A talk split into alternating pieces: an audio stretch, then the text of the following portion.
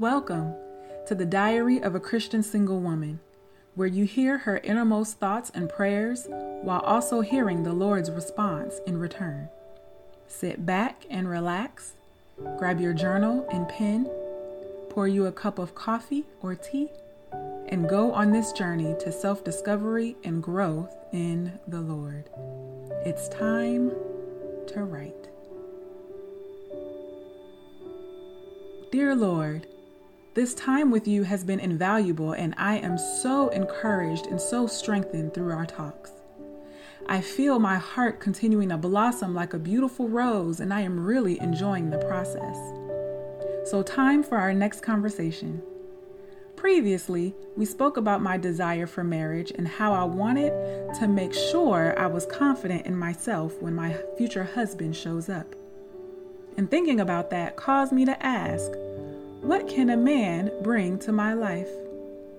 As a woman who was self sufficient in all areas of my life, I desire a man that would add to it and not take away from it.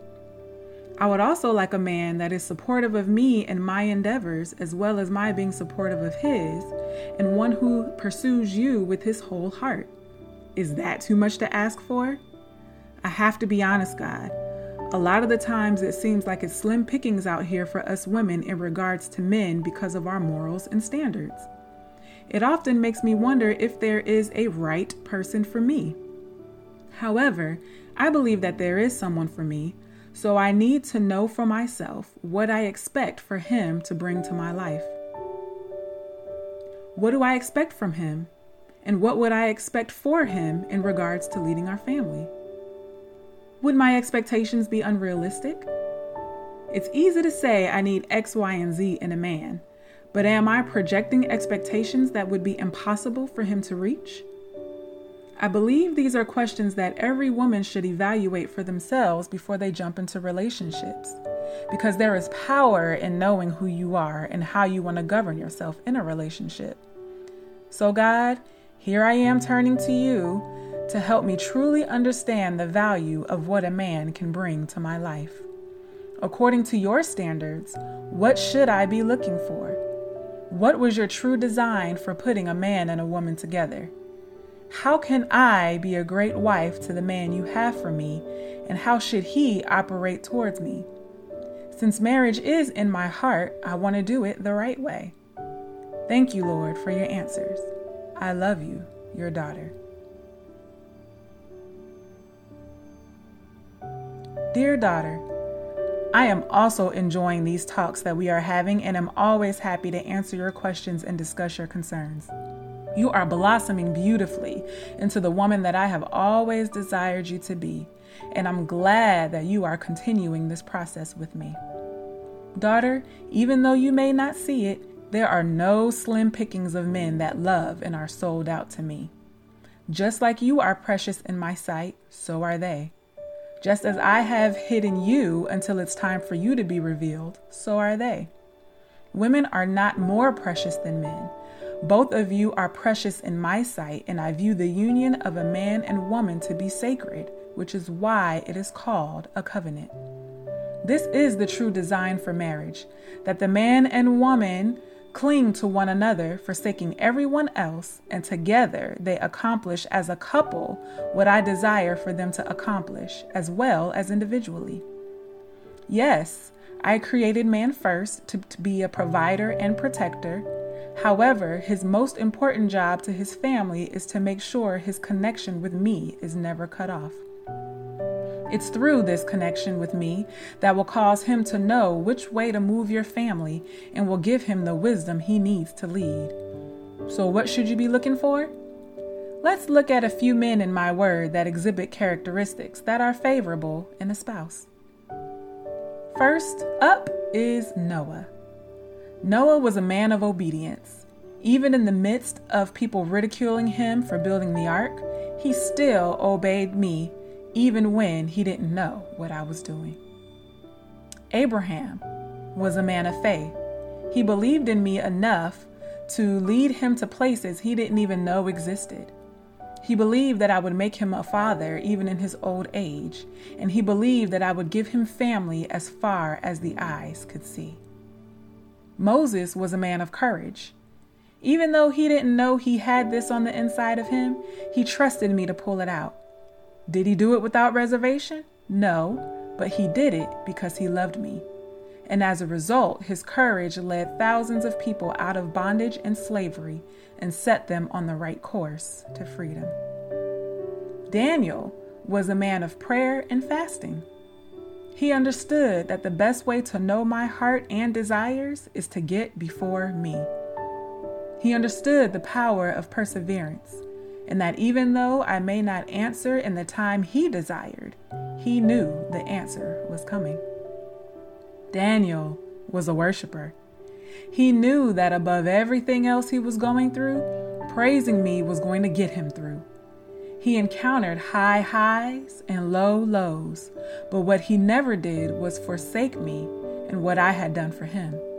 In all things, he consistently thanked and praised me, even when he didn't understand what I was doing in his life. Joseph was a man of patience and vision. Had he not had a relationship with me, when his betrothed Mary was pregnant by the Holy Spirit, he would have put her away. However, because he was a patient man and he understood my vision, he loved and protected Mary and Jesus with fervency, following my every instruction and lead. Apollos was a man of the word. He was a teacher of the scriptures and eloquent in speech. He knew the importance of studying my word every day and using it to govern his life while teaching others how to live by the word. Paul was a man of wisdom. Through his love for me after persecuting me for so long, he developed in my wisdom and was able to share that wisdom with the early church. Through his desire to see others learn about me, he ensured that he was properly educated but also spent time with me through everything he had been through. As a result, lives have been changed all throughout history and will continue to be changed until I return. So, beloved, these are just a few of the characteristics that you should look for in a spouse. There are many more when you search my word. So, what should you expect from him? You should expect me. If there are any areas that you don't see me reflected, ask a lot of questions and use your discernment. Remember, I gave you free will, but I ask that you always keep me in the process and I will never steer you wrong. I know the excitement of a new relationship can be overwhelming, and at this point, I tend to get excluded. But seek me, pray about Him, include me, and I will reveal everything in its time. Your expectations will not be unrealistic if you are expecting to see me in Him. Now, will He be perfect? No, not at all. But you should be able to clearly see me working in His life. I know, I know, you may have a list of what you want, but I am the one that gives you what you need. So don't despise the packaging He may come in. You may not expect it, but He will be worth it. I love you, my daughter. God. Hey, ladies. Well, if these aren't questions we have all asked at one time or another, are my expectations of a man unrealistic? And I can say that for me, I did have unrealistic expectations. To be completely and and totally honest and transparent, um, it was like I wanted to marry Jesus. If he wasn't Jesus in the flesh, then I didn't want him. However, I did have to realize that we are all flawed in some way and that I couldn't expect a man to come to me perfect. And I wasn't even perfect myself. Like, I could not expect to want things from a man that I wasn't. So, in learning how to know what to look for, the best thing I did was turn to the word because God clearly lays out the type of men and even women to avoid and those to be around. And so when I started to see the examples of the kind of men that God used, even in the midst of their flaws and mistakes, it really started to change my perspective and my expectations. I really understood that God can use anyone for his glory, no matter what state they're in. And so, does that mean that I'll just accept anyone? Absolutely not. Does that mean that I don't have standards and deal breakers? Nope. we all have things that we're willing to tolerate or not tolerate. And so, but what it does mean is that as long as I can see God in him, see him move in his life, I can see his respect for the things of God. I know that he hears from God. I can see how he treats his family and his friends, and then ultimately see how he treats me. Then we could be on the right track to something special, you know? So, will I always like everything he says and does? No. Will he always like everything I say and do? No.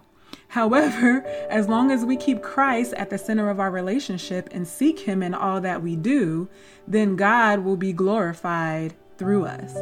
And so, what are my expectations of a man now? My expectations are to see God.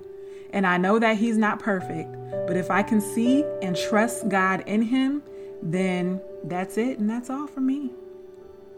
So, thank you for listening to the Confessions of a Christian Single Woman podcast. Remember, ladies, that God loves you immensely. There are no boundaries or restrictions to His love.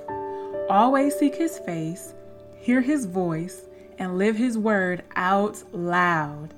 If you have any questions that you would like to hear addressed on this podcast, or if you would like to submit a journal entry, you can email us at diary at confessionsofaChristianSingleWoman.com. Until next time, may the peace of the Lord go with you this week.